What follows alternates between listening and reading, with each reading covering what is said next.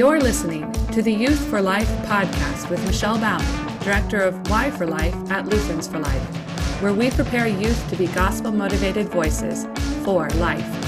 Be sure to stick around after today's live recording of our Chats for Life program to find out how you can be live too on our next Youth for Life podcast. Okay, so what about vaccines? How is a vaccine made? Um, some probably, some of you, especially in the medical field or learning about the medical field, are going to know some of these things already. Um, but let's just do a brief overview so we so everybody's on the same page. So the first thing you need when you're going to make a vaccine is you need a virus sample. Now this is collected usually from someone, well, it has to be from someone who's actually sick with the virus. You see, a virus cannot live for the most part without a without a host, okay, without um, fetal or without tissue to grow on. So um, you have to you have to collect that sample and you have to make sure that it stays alive in your lab. And then you choose a host. In order to um, propagate vaccine antigens, all right, viruses then need to be attached to one of two cells, an animal cell or a human cell. Because again, it cannot grow without tissue once you've attached it to a cell, that virus then kind of hijacks the cell. It hi- hijacks the, the, the machinery of the cell, the things that cause the cell to grow and to reproduce. And viruses are very good at that. They're very good at uh, taking over a cell and then reproducing cells or virus cells of their own kind. Okay, and that's why a virus makes us sick because we don't have the antibodies enough antibodies usually to fight those viruses, okay, because they're just producing so quickly.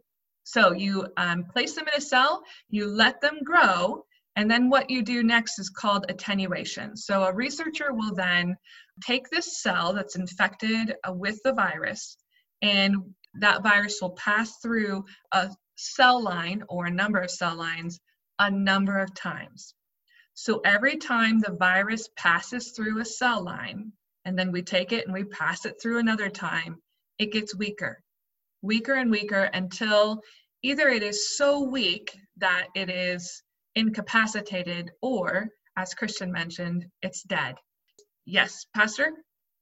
I just wanted to uh, say that, uh, that, as I've been reading um, on this attenuation process, Michelle, um, viruses tend, um, as they attack the body, uh, work within the temperature uh, gradient of uh, that our body operates in, and that's where they, um, you know, they, they do their best work.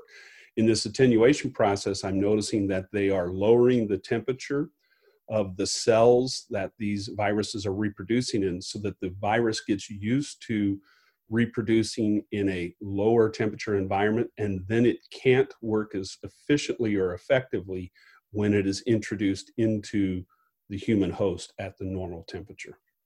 Yeah, and and they do lower that. Um, in fact, we'll find out that they don't just lower those the the virus, but also um, the the cells themselves, right? The cell lines, so to preserve them even.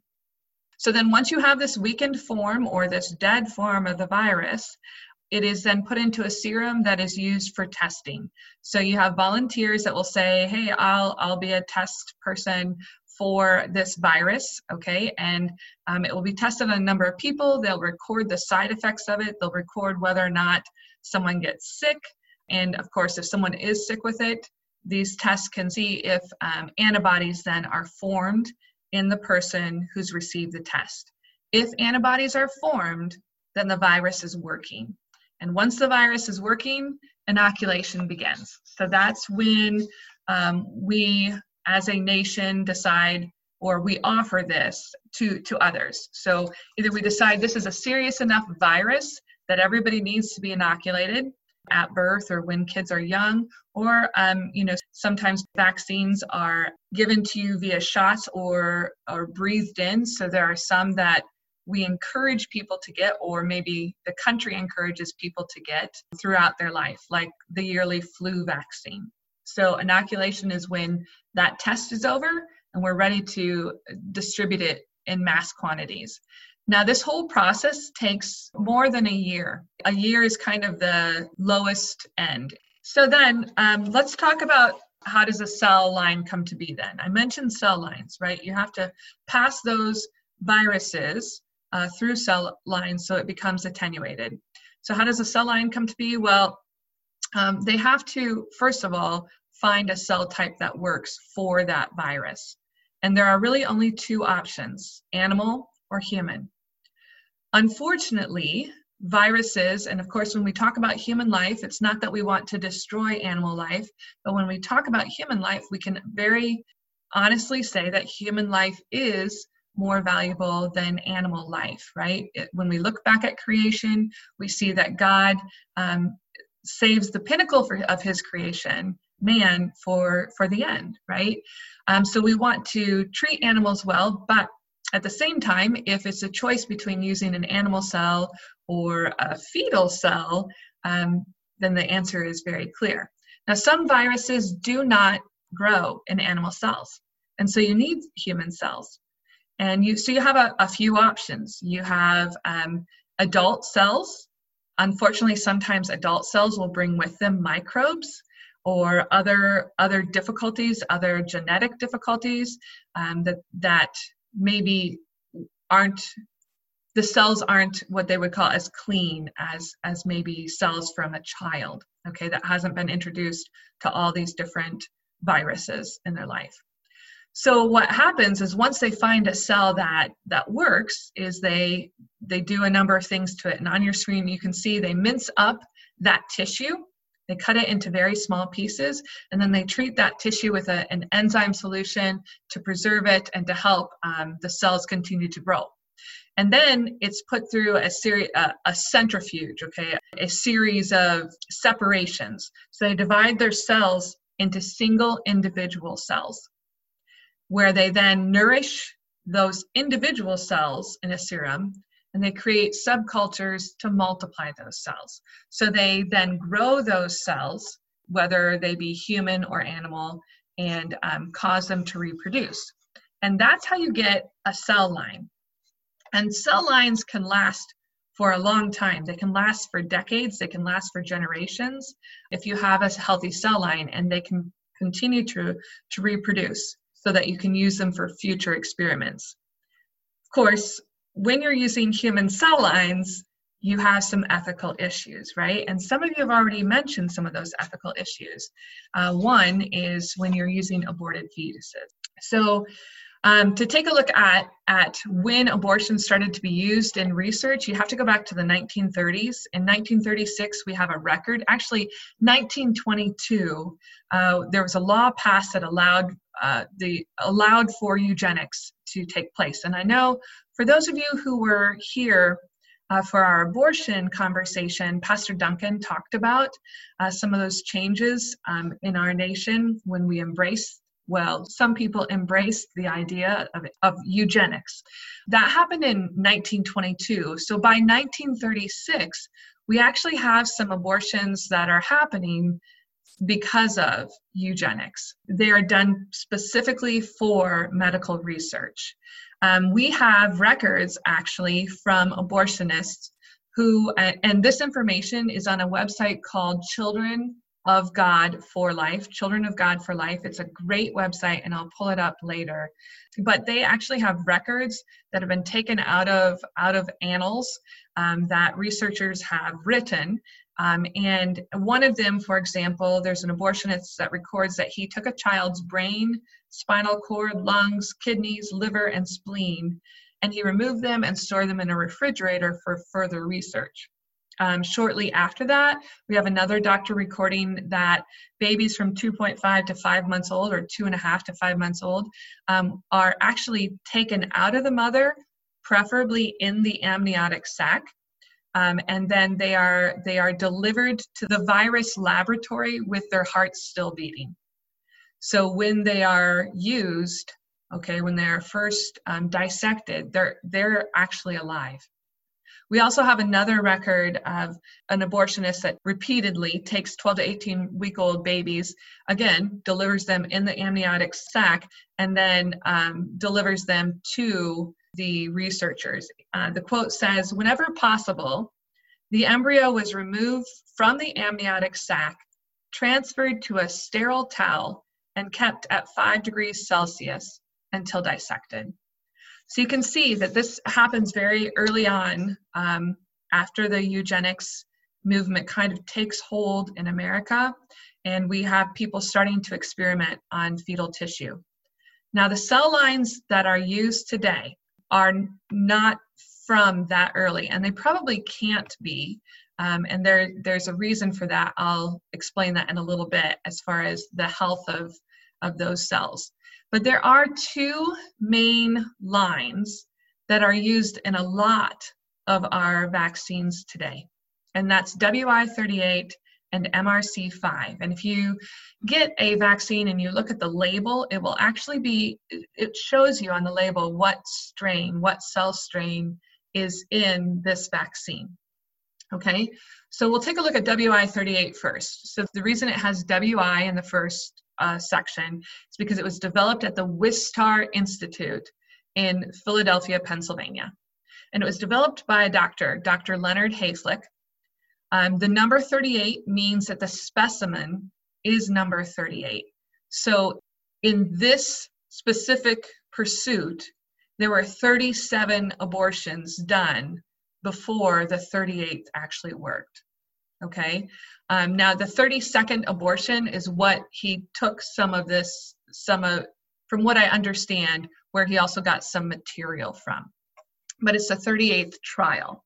Now, um, sadly, Leonard Hayflick was uh, working in America and he actually developed WI number one through WI number tw- 25. So this is, um, these are 25 cell lines um, that were produced by Dr. Hayflick before he actually got to this one. And he had placed them in his refrigerator and his refrigerator stopped working.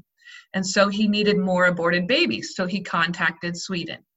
And, and WI38 is actually from a little girl uh, that was that should have been born in Sweden. She was 14 weeks old when she was aborted in July of 1962. There was no medical condition that caused this abortion. Um, the parents actually just felt that they had too many children. Um, sadly enough, these these parents are still married. Um, they uh, some a couple of the articles I read said that they're living in Stockholm and whenever um, a child is used to create a cell line, they have to keep track of those families so that they know um, what possible long term issues might occur in the genetic line. And so, you know, um, again, they want healthy specimens, so they keep track of those parents so that they can determine if they should keep using that cell line. Um, her lungs were harvested within five minutes of her death and um, it is still, again, like I said, used today. It's used in the adenovirus, which is um, a acute respiratory illness. So a lot of us, we probably haven't heard of that before um, because of the vaccination. Uh, it's also used in the chickenpox vaccine. It's used in the measles and mumps, rubella vaccine, as well as some shingles vaccines. Um, 67 abortions were needed just to collect the virus itself. So if you add the 67 abortions to the 32 abortions plus the 38 cell lines, you have a lot of babies that were sacrificed for this one cell line that we continue to use, which is again very very sad. The MRC5 uh, was another cell is another cell line that we use in a lot of our vaccines today. It was developed by three British researchers under the Medical Research Council in England. You can see from my notes that it was a baby that was should have been born in the UK um, and was 14 weeks old in 1966 when the baby was aborted. The baby was aborted because the mother, who was 27 years old, had some mental health concerns, and so they took that child, and his lung tissue also was collected. Now, this child is different from the WI38 child or cell strain because this one actually was purposely chosen for vaccine development.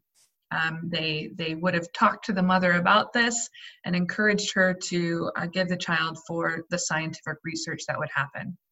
MRC5 is still used today. It is used in a lot of different um, vaccines. So it's used in polio, chickenpox, hepatitis A and B, typhoid, mumps, rubella, polio, rabies, shingles, and smallpox. Again, these two lines we use the most, but these aren't the only two lines that exist in the United States.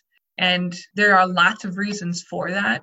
Uh, one of those reasons is that very often um, there's a fear that cell lines will die. Because, like in any individual, cells do die, right?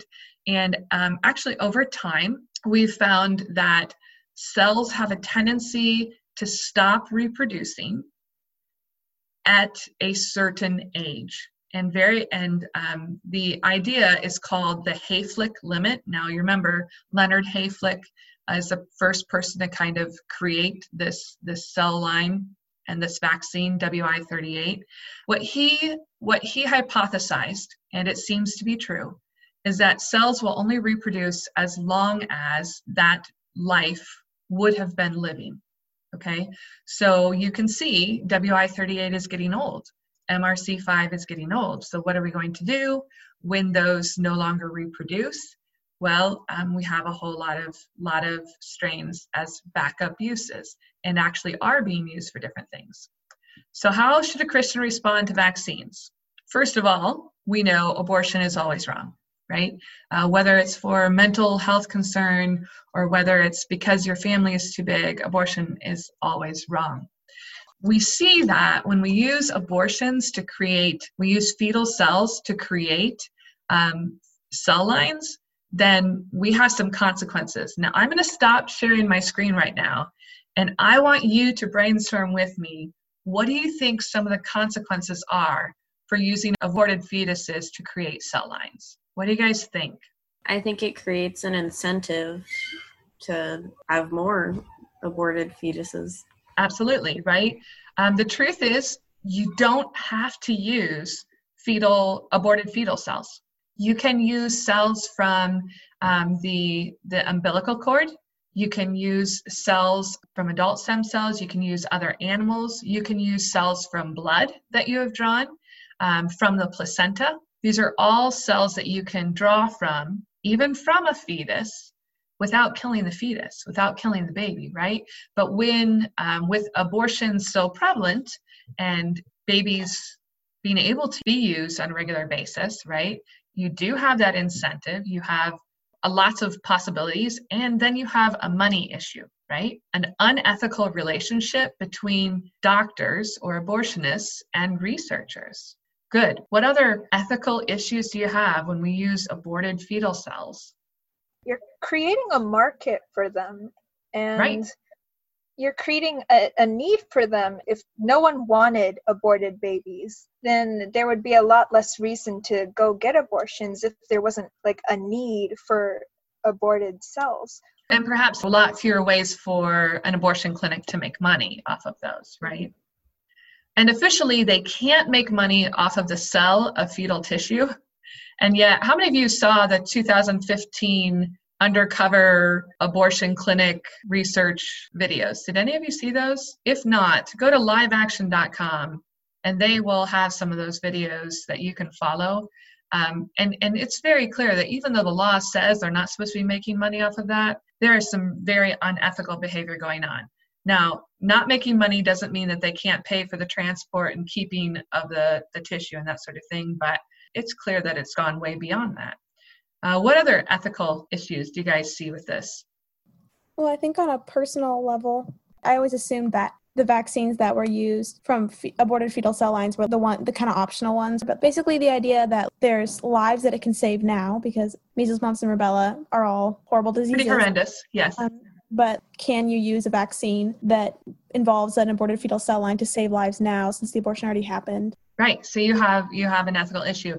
And actually hang on to that thought because we're going to talk about some other options that we have um, because there actually are some other options, which is very, very exciting for us. Um, and, and now that you know, uh, you can employ them. But you're right, probably your parents didn't know. I didn't know when my children were vaccinated that they were using aborted fetal cells. I'm sure my parents didn't know that. And personally, I'd say that if if you don't know that and you don't know of an alternative or something, I wouldn't say that it's wrong because technically you're still getting it to prevent more lives from being taken or or mm-hmm. hindered in some way. So I'd say that it wouldn't be wrong unless you know you have another option and you like specifically choose not to use that other option.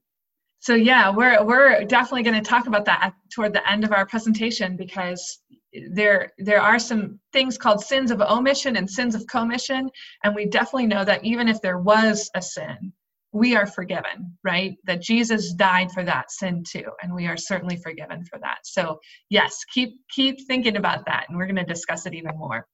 Okay what about pain and suffering? Do you think that a baby experiences pain and suffering when it's aborted yeah actually uh, you know if we look at when those nerve endings begin to form, if we look at how far a baby has progressed, I mean, again, um, fetuses that are taken are pretty late in that first term and sometimes in the second term, they definitely have feeling. Okay, so there's an issue of, of pain and suffering, um, an issue of lack of consent. Now, guys, some of you um, I know are interested in what about this argument in the secular world, right? Because we can have this argument among Christians and we have a very firm ethical foundation. But in the secular world, um, can you sacrifice a life and do so without consent? Can you randomly inoculate someone without their consent or take a body part without their consent?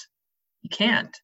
And in an abortion, not only is, is a body part taken, but the entire body is is killed right? Whose cells are those cells? Wi38 whose cells are those cells?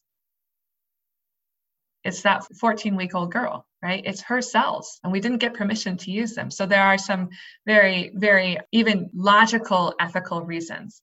So um, we have those ungodly partnerships, which you guys mentioned, between science or researchers and um, abortion abortionists, science fields that are created uh, based on something very immoral. Pain and suffering we mentioned for the child, um, and then of course we aren't even taking into account the pain and suffering that the mother might receive in knowing again after her abortion not only did she have an abortion but that that her baby's cells were actually they they were caused to continue to grow and to live. Lack of consent i mentioned the hayflick limit okay? And i mentioned that earlier that cells can only live so long. So if cells can only live so long then we're going to have to have replacement cells right? Which means that new cell lines have to continue being made and they have been made HEK 293 is one of the new cell lines. It was made in 1972 from a 16 week old Dutch girl after 390, I'm sorry, 293 trials. That's a lot of deaths. IMR 90, which is was uh, established in the 1990s, is also from a Dutch baby girl um, at 16 weeks. IMR 91 and PERC6 is being used. The PERC6, they didn't even record the gender of the baby. The baby was 18 weeks old, though, and its retina cells were used in 1985 to create this new cell line. Walvaz, W-A-L-V-A-Z 2, was, was created in 2015 by a little Chinese girl, um, a Chinese 12-week-old.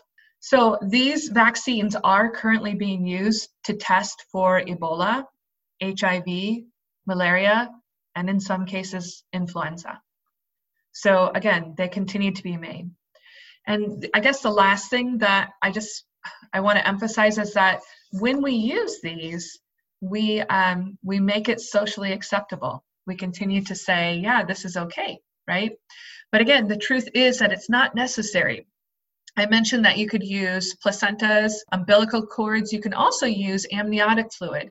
The cells in amniotic fluid um, to create these cell lines that can be used to create vaccines. So those are options. They've also created vaccines using uh, adult skin cells. Some of those cells can be made to be pluripotent, which means pluri many and potent. It has they can be transformed into many different things. So many different options for use. Uh, cells usually have like a specific use, right? You have a cell that's going to make contribute to your retina or contribute to the creation of your liver or those sorts of things. Pluripotent means that it can do a number of different things. So they've created pluripotent stem cells from adult skin cells. Um, they've also used animal cells from monkey, rabbit, chicken, and hamster, okay, um, and have created some vaccines using those cells, and those cell lines are being reproduced. They've also recently created a cell line using insects, one using a caterpillar, which I find very interesting. So there are other options. So um, we don't want alternatives to be overlooked. We want to to put our money into um, alternatives rather than using fetal tissue. So, what about vaccines is good? Again, it's an ethical issue, and there are some bad things, but there are also some good things about vaccines. Vaccines can support life, right? It protects one child, one's child. It prevents disease we know that that measles mumps and rubella these are serious diseases and it's good to prevent um, those diseases in our children. It's good to ease pain and suffering. These are good and godly things. Uh, it's good to uphold and prolong life if we can um, because life is a gift. Also vaccines protect one's community so they prevent the spread of disease. Um, I think that we're seeing that right now with COVID 19, how it is good and godly to try and prevent that spread. Um, so vaccines can be a God pleasing choice if they are used correctly. Now, we should know that a lot of you threw out the term anti vaxxer at the beginning of our meeting tonight, and definitely there are those who have decided not to, to vaccinate at all. On average, across the United States, 92% of all kindergartners come into school with vaccinations. But there are pockets in America where that percentage is much lower. So, like out in Pennsylvania, in California, some areas in California, some areas in Oregon, a lot of times in the Jewish communities, you'll see vaccination rates um, drop, and 15% or more of the, of the children going to school aren't vaccinated. And so, then when you do have a measles outbreak, like we did in America in 2015, in association with Disney World, that outbreak does spread much faster and it does um, harm lives. In addition, if we vaccinate, there are some diseases that can kind of disappear. We no longer vaccinate for smallpox because smallpox has not been in America for so many years and around the world but as we again maybe make those choices we we do we do take risks so we know like all things vaccines are embroiled in sin so there are sins of commission and there are sins of omission. Does anybody know what those things mean? Sin of commission and sin of omission? I bet we have a couple. What I've heard that omission means is when you commit a sin by not doing something. Yep, it's when we fail to do what we should. That's a sin of omission. Um, what's a sin of commission then? When we do something we shouldn't. That's right. The things we think, we say, or do that we shouldn't do. And certainly vaccines fall into both of these areas, right?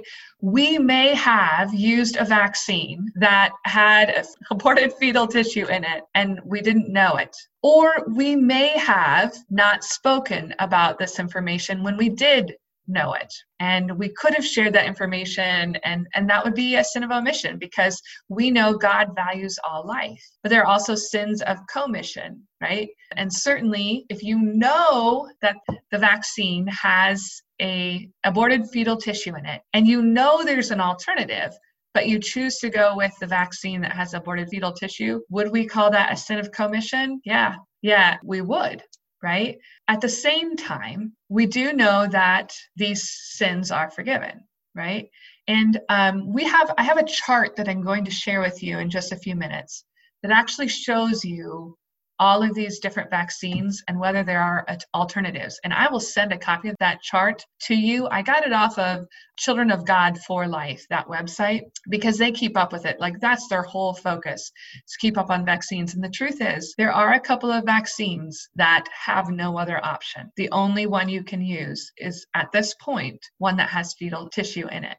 You as a Christian are going to have to kind of make that decision whether you're going to use that vaccine or not use that vaccine. I think where Lutherans for Life would probably fall, and I think where most Christians fall, is that we would say it is morally permissible when absolutely necessary. And the intent is to protect life and preserve life rather than destroy life to use a vaccine that is that is necessary but as Christians, we want to do everything possible to make it unnecessary, right? So, what are some things that you think we could do or we should do to to ensure that? What do you guys think? Well, I think one of the big things would be talking about it because people don't know about it because we just don't really think yeah. about it and you're just getting your shots or whatever. And also like asking your doctor too when you're getting vaccines, like, oh, where did this come from? So that they're aware that people care about it and where yeah. they're made. Yeah. Reach out to pharmaceutical companies and let them know that that's a problem. Say, mm-hmm. thanks for the vaccine, but this isn't how we want it to be made. So please put more money into research and um, figuring out if there's another alternative. Yeah, other ethical options, right? I think really supporting and like both financially and you know encouragement wise scientists who are invested in this from a pro life standpoint and encouraging them to continue research that moves us towards vaccines that don't rely on this um, and finding ways and pushing science towards finding a way around what we think is a barrier to find a more pro life way of using this kind of science. Absolutely. And if anybody wants to go into this field and is Christian, should we encourage them to, to do the research? Yeah. What else? Well, I was I was just going to say that we should encourage just um, the general population to use the alternatives because, like you said, a lot of people don't know about them and um, just if more people went with the alternative there's uh, a higher probability that the people making the vaccines would switch to the alternative because that's where the money is. That's exactly so. right. And it has worked. There's a company that just announced a couple months ago. It's sanofi pasteur. It's s-a-n-o-f-i and then the next word is pasteur p-a-s-t-e-u-r Anyway, they just announced a couple of months, months ago that they are no longer going to be producing vaccines that use aborted fetal tissue as those cell lines. They actually do provide polio vaccines. So, and they have been using the MRC5, but they're going to switch after a year and a half. The vaccines they currently have made are still on the shelf and they're good for 18 months. But after that, all the stuff that comes out is going to be through monkey cells okay, that they're going to use monkey cells for the tests and for the attenuation process. So, yeah, where the money is, definitely. So, we have petitioned lawmakers and drug companies. You got that. Well done. Ask doctors for God pleasing alternatives. Another option is to vaccinate. Vaccinate is a God pleasing, it can be a very God pleasing activity, right? You are preserving the life of your child. But you can also choose not to vaccinate, right? Not to use vaccines that use fetal cell lines even if you choose to vaccinate, one of the things you can do is uphold the right of conscientious objection, which is being challenged in some states. In most states, you can conscientiously object to a vaccine. But California is one that just changed that law after the, the outbreak. New York has changed that law. law. Washington has changed that law. Oregon uh, was just debating that, and it was on the it was a referendum that was voted on just last year. So more and more states are saying they want to remove that religious exemption. So again, until those vaccines no longer carry the stigma of being tested on fetal cell lines, upholding the right of conscientious objection is a God pleasing one. We don't want anyone to do something against their conscience. And then, of course, you guys mentioned supporting life and educating others the argument that you're putting yourself at risk if you get the vaccination versus the argument that uh, if you don't get the vaccination, you're putting other people at risk. If you make the argument that you're putting yourself at risk, to some extent, I'd say that's a little bit selfish because you know you're also putting other people at risk by not taking it. So you're kind of choosing your own health over other people's if you do believe that it puts you at risk to take it and that that's why you're not getting the vaccine. You're you're kind of choosing your own health over other people's. So. I think in some cases that's correct. Um, I think there are some instances in which a person is not healthy enough really to receive a vaccine. You know, there are some some very serious health conditions where a vaccine could present in a compromised state a problem. And so sometimes those choices have to be made, you know, even though you would prefer to make the other, right? That's why, you know, I think that the that it's important that we do have the conscientious objection option for for those who or or even, you know, for medical purposes for those who really uh, don't want to go against their conscience. Yeah, and and the people sorry, the people that I'm referring to are the people who would say aren't in a compromised health state and there's no like extreme reason to believe that sure. it would affect them. Typically, the people who can't get the vaccines because of a health reason aren't they the ones that are put at risk when other people don't get vaccines? Am I correct? In some some cases that can be yeah. And usually they live a lifestyle that's very different from the rest of us as far as more staying at home more uh, making sure that they are not interacting with large crowds and, and those sorts of things. So pastor do you want to go ahead and mention some facts about covid-19 and then i'll show um, the two charts that i have to show them? Sure. Yeah. Okay. First off how many of you know what COVID 19 stands for? Isn't it coronavirus disease and it happened in 2019? Yep, that's exactly. Um, that's exactly how uh, the nomenclature comes for this. So there are all kinds, uh, there are several kinds of human coronavirus types. Now, and, I'm not a, a, scientist and I'm not a physician, so please excuse me. I'm a theologian, and this I'm, I'm waiting in areas that I shouldn't be. Uh, but coronavirus types are uh, the pathogens, the virus that are known or named for their crown-like spikes, and you've probably all seen the pictures on TV of the or on your computers the the circular ball of, of cell with the spiky looks like golf tees sticking out of it has everybody seen that Okay, so that is the particular kind of crown like spikes that are on the surface of the coronaviruses. Um, there are four main subgroupings of coronaviruses. They're known as the alpha, beta, gamma, and delta. And they've been identified uh, affecting uh, human populations since the mid 1960s. Currently, there are uh, seven coronaviruses that can infect people. There's some common ones 229E, an alpha coronavirus, NL63, also an alpha, OC43, a beta, and HKU1, a beta. But there are also three that are fairly recent that have caused the greatest concern. Uh, obviously, the COVID 19, and that is actually coming from the SARS CoV 2 which they called the novel coronavirus. The term novel means that it's new. It's the first that they've seen of this particular coronavirus. So uh, the new one from 2019 is what we currently are talking about. But we've had two other uh, large outbreaks of coronavirus in the past few years. We've had the the SARS CoV. It was a beta coronavirus and it caused severe acute respiratory syndrome, hence SARS. SARS CoV. Uh, and then we also had the MERS CoV.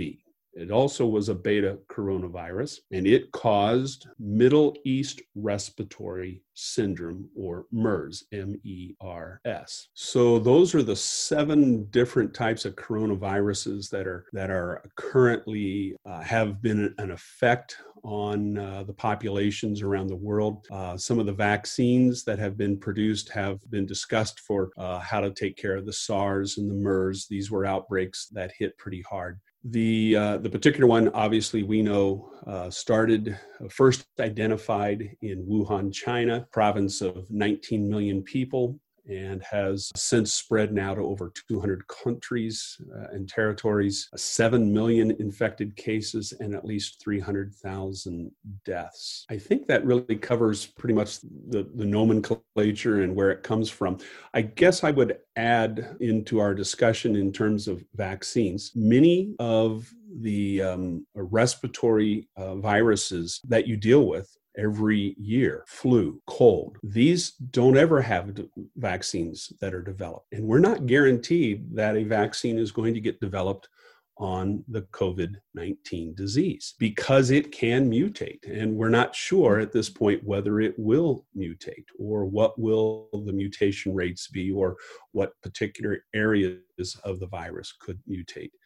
Um, and so that's where some of this research and, and the, the, um, the length of time going into producing vaccination goes into. We have seen in other influenza viruses, you, you see different numbers. Uh, several of you remember, well, maybe you don't remember, H1N1 was a, a, was a pandemic that hit the United States and other, other countries uh, during the Obama administration. We've seen the uh, the Spanish flu as a particular uh, from back in the 19 early 1900s that hit as a particular strain of influenza virus, and they've never been able to develop vaccines because of these mutations for those particular strains of pathogens, viruses that affect the cells. So we may be in um, some of this same aspect for the coronavirus. We have been successful in some of the others, but again, since this is a novel, new coronavirus type, we may not see that. Uh, still, the jury is out on that. Thank you for listening. One thing just to add in the vaccines, there are 16, I think, from what I read, possible, and five of them definitely use fetal tissue to create those cell lines. Is that what you found as well? Yes. Um, and here's where um, our rush to develop a vaccine, President, our uh, CDC, everybody's throwing money at the manufacturers. And so the manufacturers are going to look for the easiest mediums in order to grow these viruses into cells, the easiest ones that they can find. And so they already know that they have some of these cell lines. And in fact, uh, Michelle, I think uh, the new cell lines that you were talking about, HEK, that mm-hmm. cell line is uh, one of the ones that I think it's Merck uh, that's had a big infusion of money and is working with the government and the CDC to do some of this research. And, and that's one of the cell lines that they have talked about using uh, because it is so prevalent and easily reproduced in the laboratory already. Yeah. So just be aware, right? When it comes out, ask the questions. So the other couple things I wanted to share with you, and again, I will send this real quick. I have a chart that hopefully uh, you guys can kind of see. It is again um, from the Children of God for Life uh, website, and it gives you it gives you a list of the disease and then what vaccines we have and whether or not it uses a fetal cell line. It also, which I find very interesting, gives you alternatives if there are alternatives. Okay, so like cystic fibrosis does have an alternative medicine, um, hepatitis A does have an alternative medicine. By the way, there are some alternative medicines in Japan right now, vaccines that don't use fetal tissue cell lines that actually do work for measles, mumps, and rubella. And right now, we're just not using that in America because it's illegal to use it from that foreign country at this point. So, you know, hasn't again, approved by the FDA.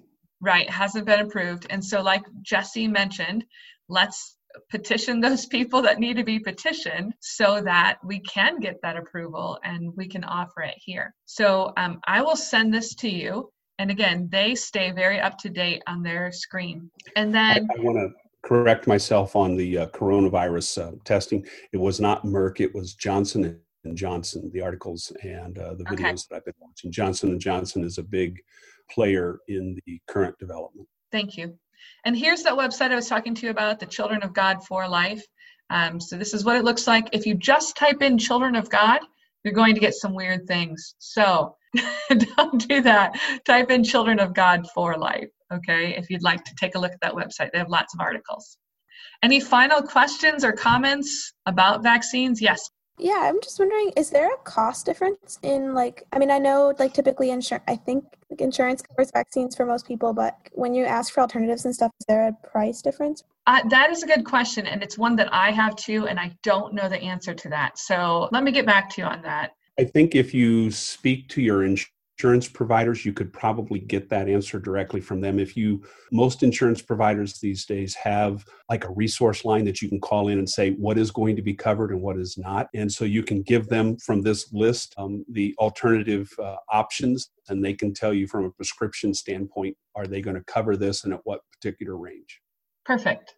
I, I would agree. I think you're right, Pastor Duncan. That's the only, so it's probably different for everybody. Other questions?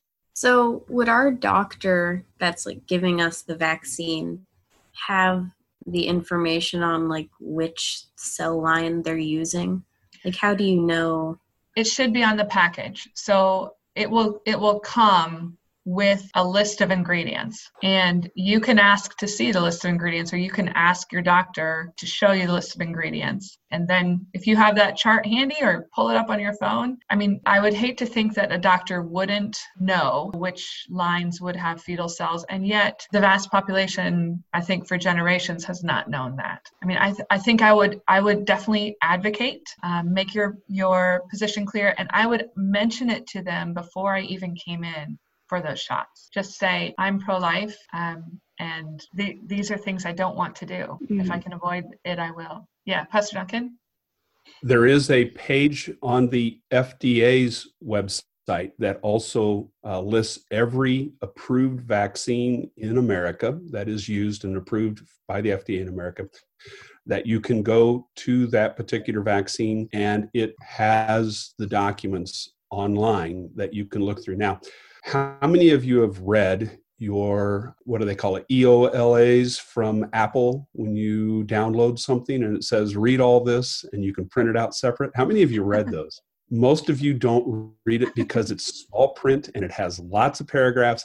And that's exactly what you're going to get into with these documents. You're going to have to read the entire thing before you finally get to the point where it tells you what cell lines that it's using and what um, you know what is the the medium that they grow these cells in. So you're going to have to be willing to read through and look. And that's what cog children of god of life have done for you in this sense to help you go through and look at each of these vaccines and see where these cell lines they've they've done that research for you. They have yeah. But again there are alternatives and you can just request them.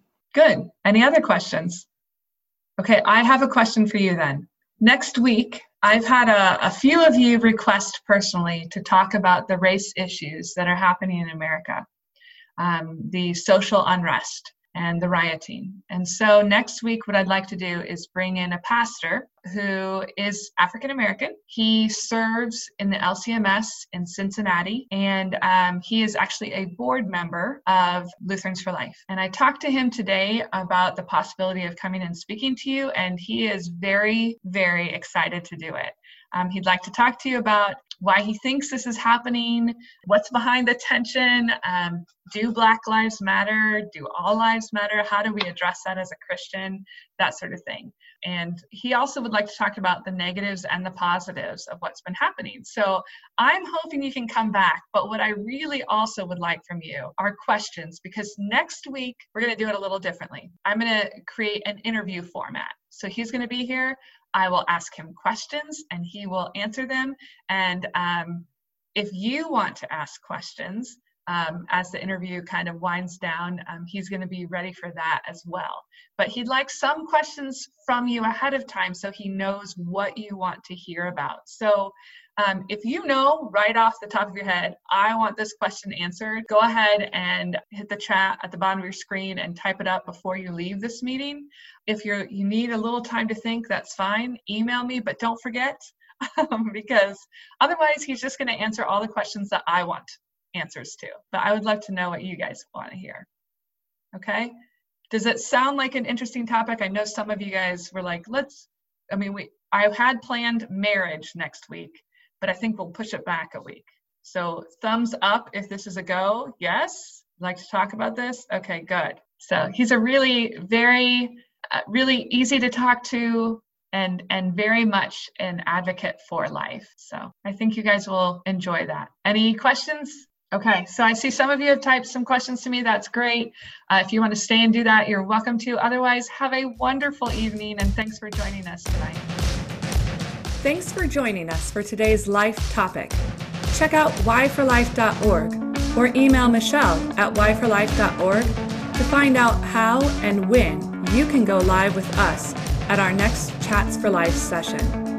Or join us next time, right here at Why for Life Podcasts, where youth learn how to be gospel motivated voices for life.